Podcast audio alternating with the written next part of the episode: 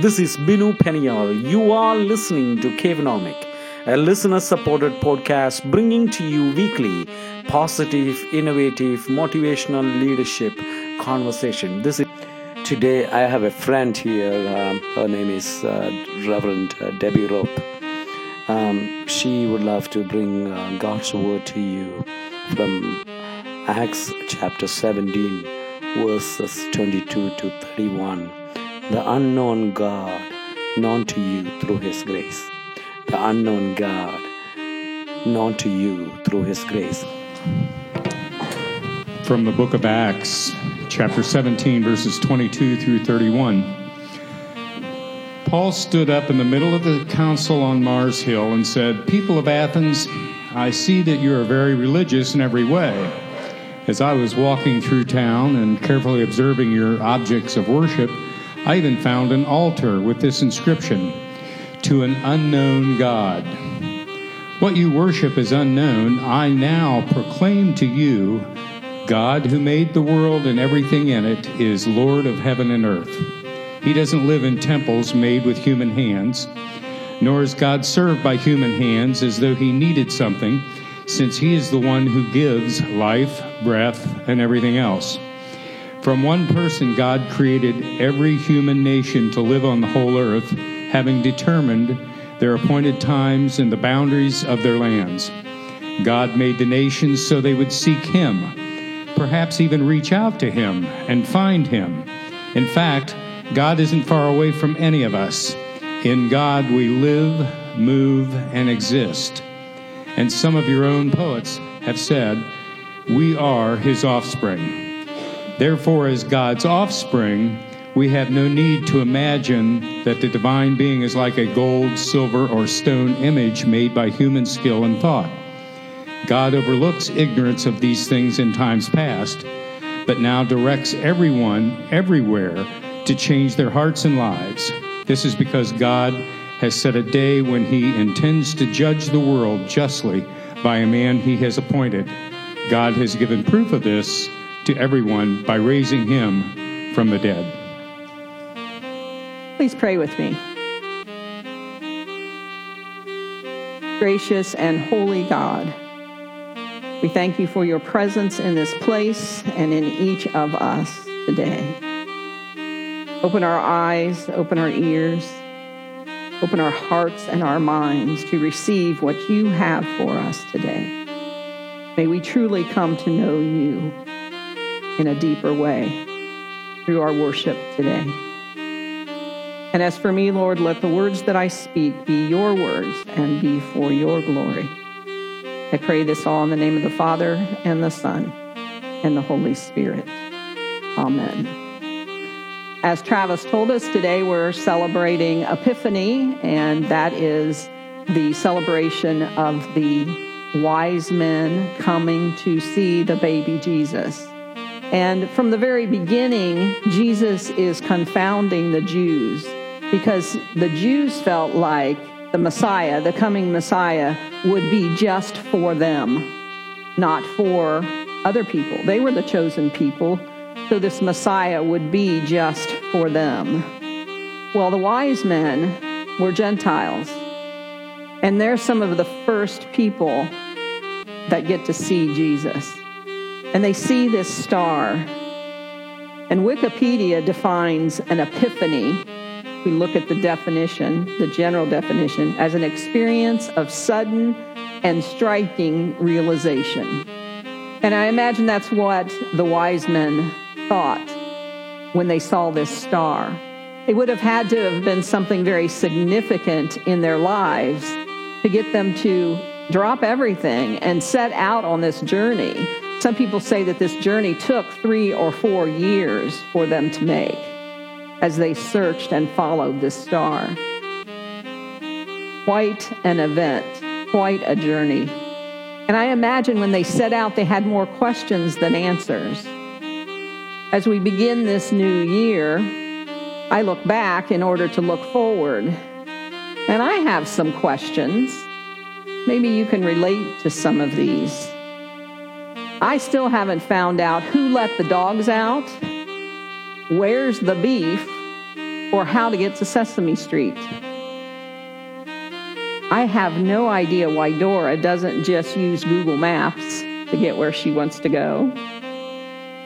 And really, why do all the flavors of Froot Loops taste exactly the same?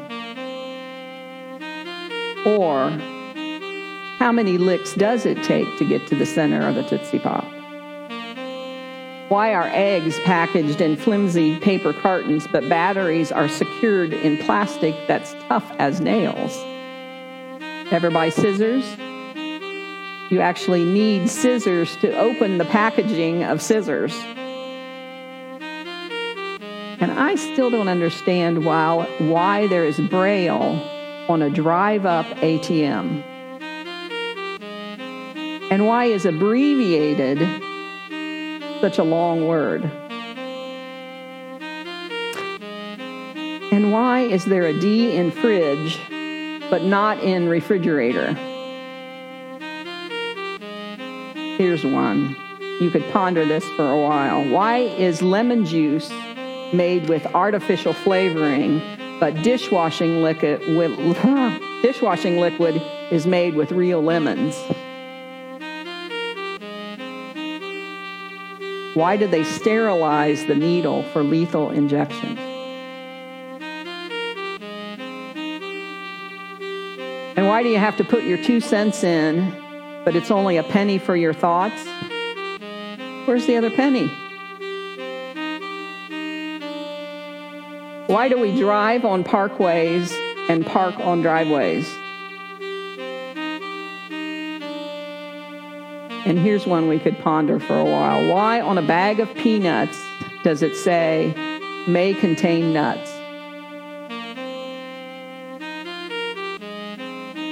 We could ponder these things for a long time, and sometimes we do in a silly way. But there's another question that we ponder that we can't really fully grasp the answer to. And that question is who is God?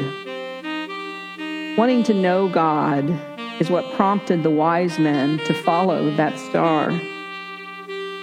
Each of us is searching for God and what God means to our lives. It's an integral part of being human. In fact, in our culture where church attendance is on the decline, there's a huge emphasis on spiritual things seeking God in whatever form that takes has become a national obsession. Many people pick and choose from the religious teachings or the spiritual writings to form their own image of God. And we may look on this in disgrace and disgust, but in reality, we all do the same thing. A few years ago, I went to the University of Dayton for a display that they put out every year at Christmas time. And they have hundreds and hundreds of nativities in a lot of different uh, mediums and from a lot of different countries. And you don't have to look at those for very long to realize we all create God in our own image. Because whatever nationality they were, that was evident in their presentation of the Nativity. Our experiences with God define God for us. The teachings from our parents and families, the teachings we have heard over the years in church through sermons or classes, and our own encounters with God in Scripture, in prayer, and in life circumstances all form our image of God. These teachings may be accurate or they may be false, yet they inform who we are and how we behave. You see, how we think, how we believe determines how we live. And what we think about God has a huge impact on how we live. It has been said that our image of God is the most important thing about us. And how we live defines our God for the people that we encounter. Romans 12, 2 tells us don't copy the behaviors and customs of this world, but let God transform you into a new person by changing the way you think. Then you will learn to know God's will for you, which is good and pleasing and perfect. It's easy to get an image of God that is based on our culture we have definitely Americanized Christianity in our country. I'm a perfect example of that. Growing up, we had a church, and I always knew that was our church. But we rarely attended, and I don't ever remember going as a family.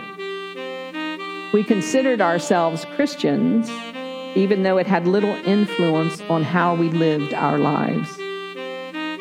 If anything, I saw God as a far off, distant God that re- rewarded us when we were good and punished us when we were bad.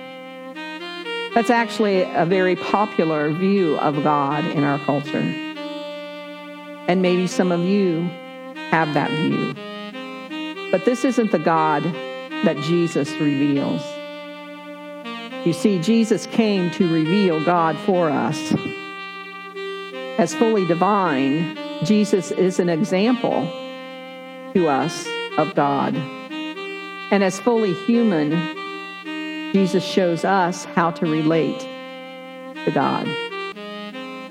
The image that Jesus portrays of God is a God who loves us no matter what we do.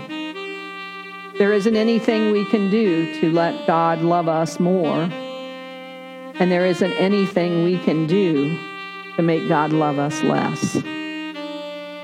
Tom read us a scripture from Acts where Paul is telling the people of Athens about Jesus. You see, the people of Athens were very interested in spiritual and religious things. They had many statues dedicated to all kinds of different gods. They valued knowledge and information. In some ways, they were a lot like our culture today. So Paul met them where they were. He described a statue dedicated to an unknown God.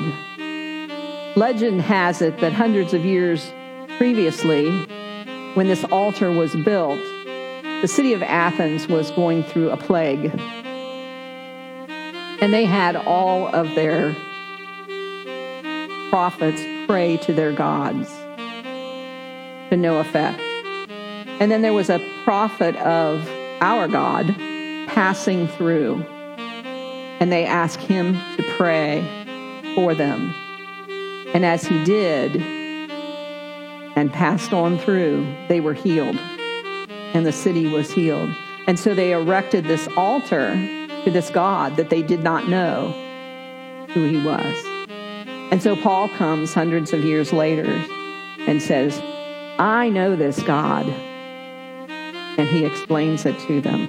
He describes Jesus as making the world and everything in it, as Lord of heaven and earth, as not living in temples made with human hands, the one who gives life, breath, and everything else, the one who populated the earth and made the nations so they would seek him. As a God that isn't far away from any of us, a close and present God.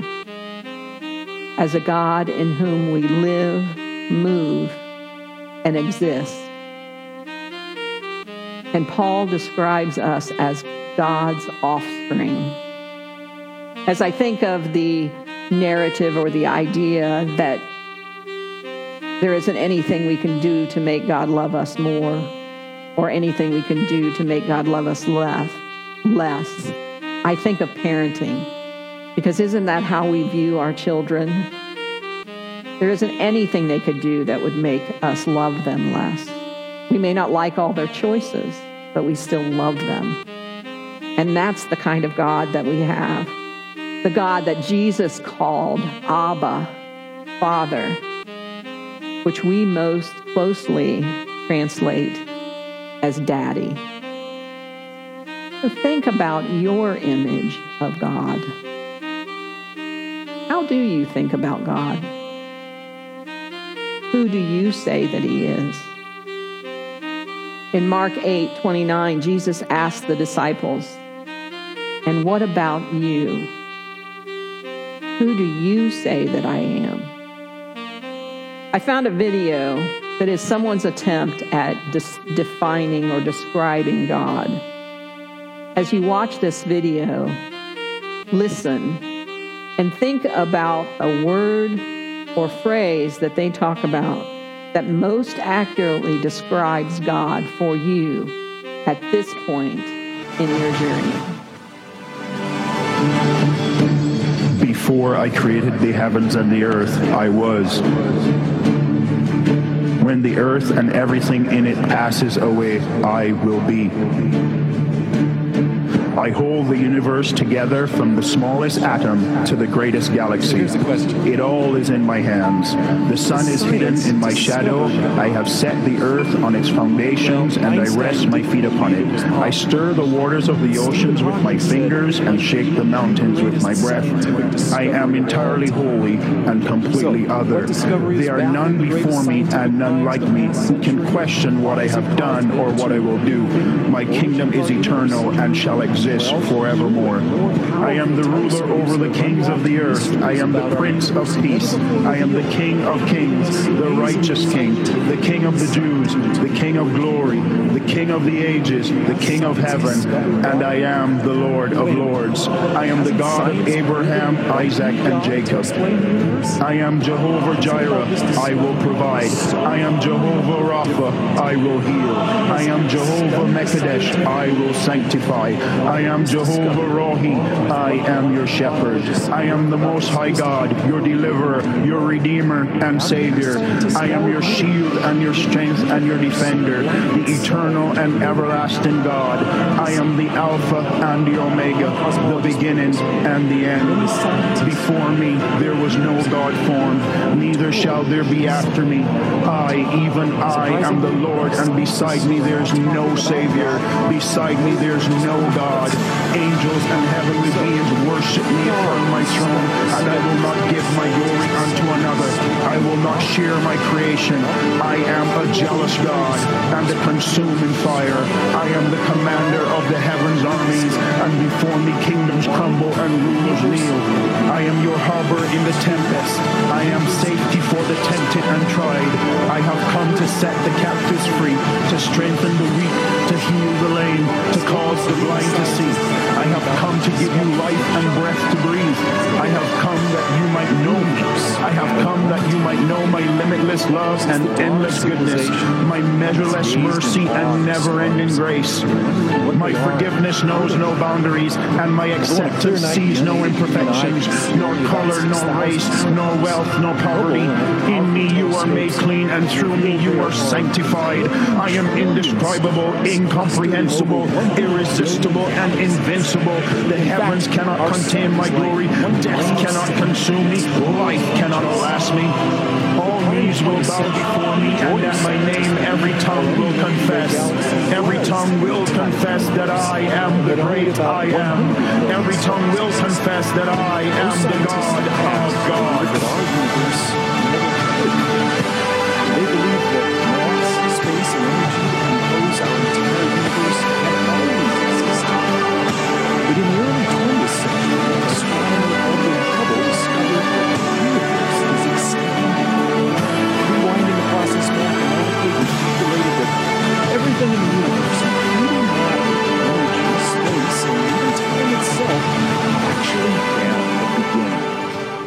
Shockwaves hit the scientific community.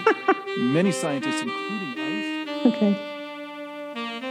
Now, if you would take a moment and share with someone next to you the word or phrase that most describes God for you at this point in your journey and why. Take a minute now and do that.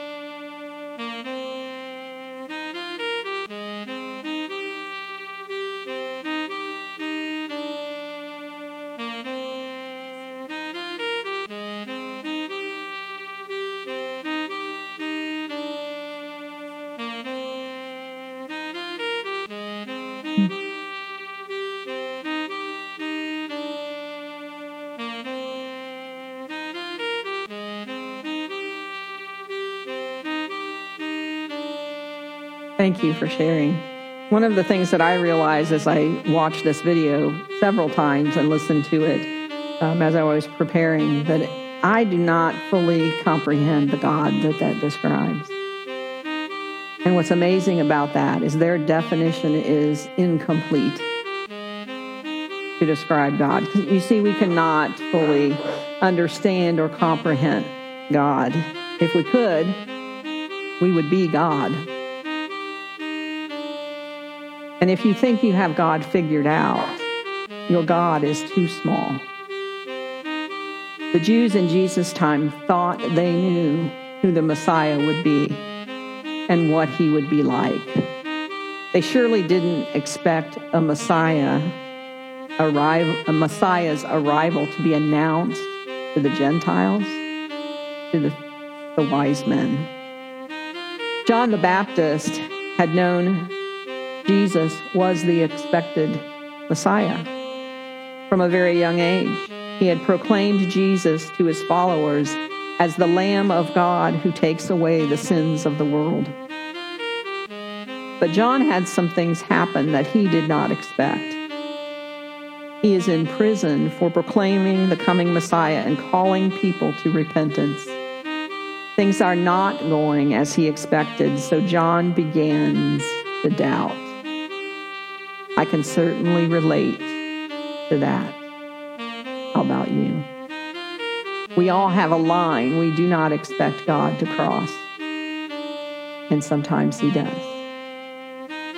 John sends two of his disciples to ask Jesus if he is the one they expected. He sends them to ask, Are you the Messiah that I have been proclaiming you to be? I wonder if John is expecting Jesus to miraculously rescue him from prison. After all, they were cousins, they grew up together, and John had dedicated his life to serving Christ and proclaiming the way for Jesus to come.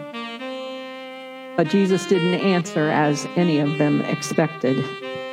He did not promise to save John for all that he had done for Jesus. Matthew 11 records this response from Jesus Go report to John what you hear and see.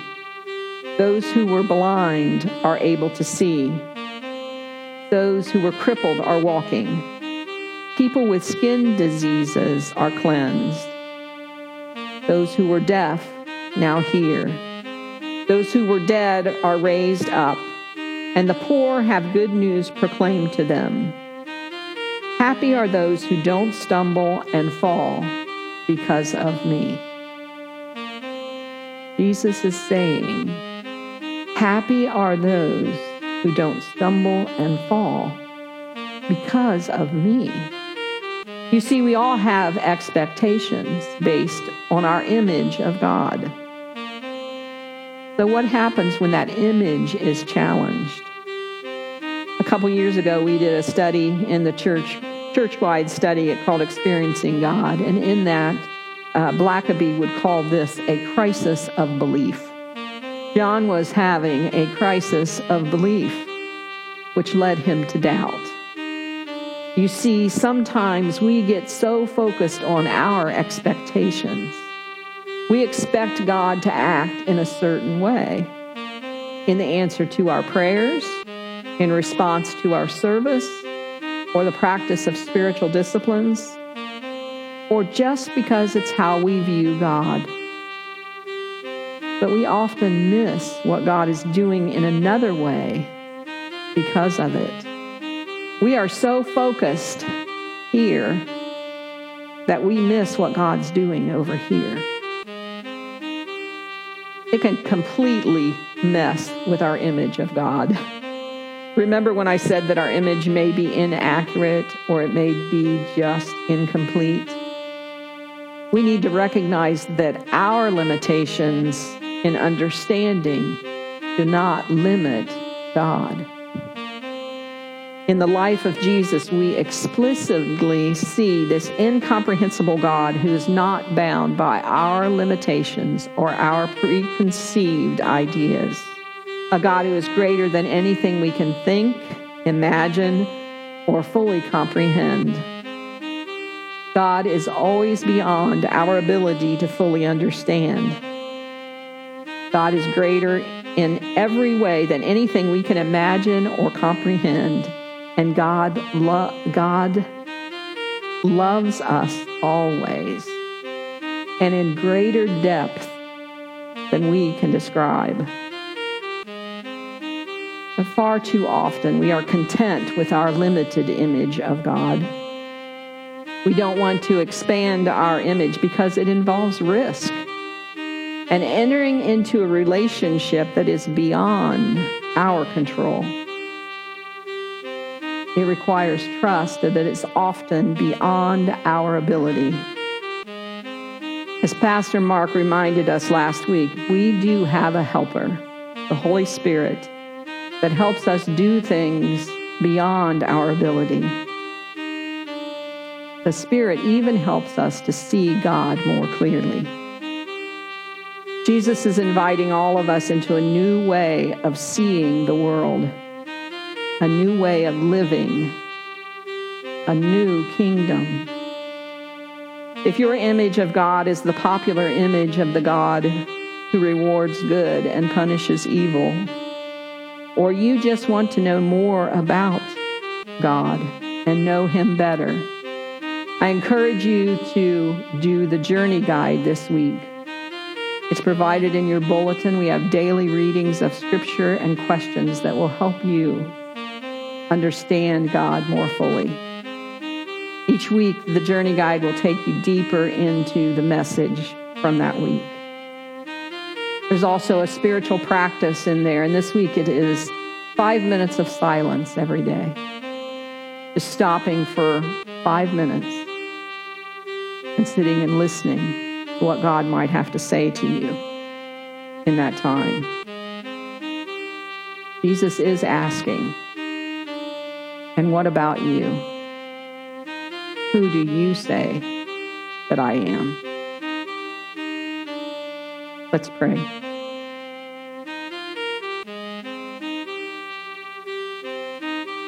Creator God, author of all that is and lover of all that you have made, deepen our awareness of your mighty acts, past and present and your constant presence with us every moment of our existence.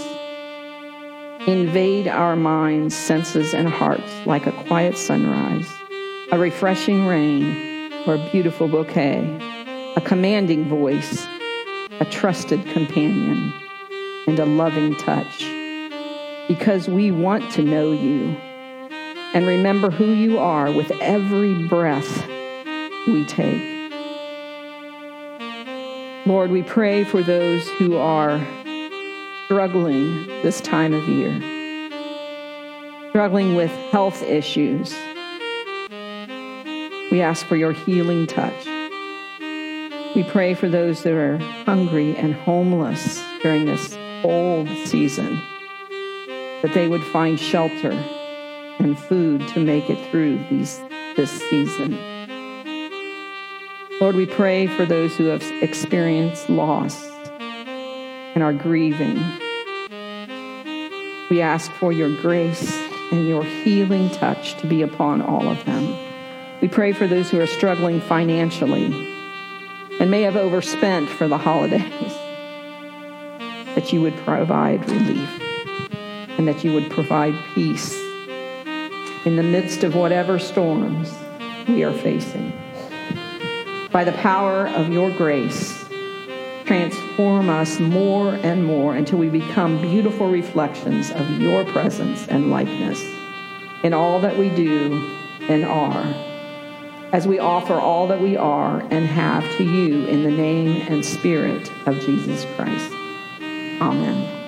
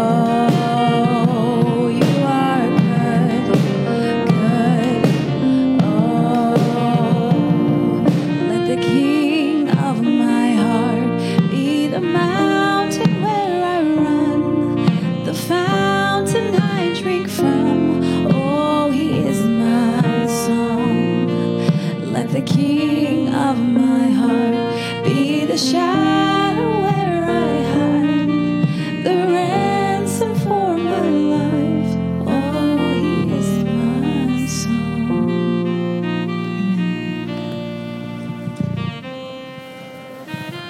God is good all, all the time. time, and all the time. God is good. Go into this week knowing that we have a gracious and good God that wants only good for you. May God invade your life and you see him in a new and wonderful way this week. In the name of the Father and of the Son. This is Binu Peniyal. You are listening to Cavenomic, a listener supported podcast bringing to you weekly positive, innovative, motivational leadership conversation. This is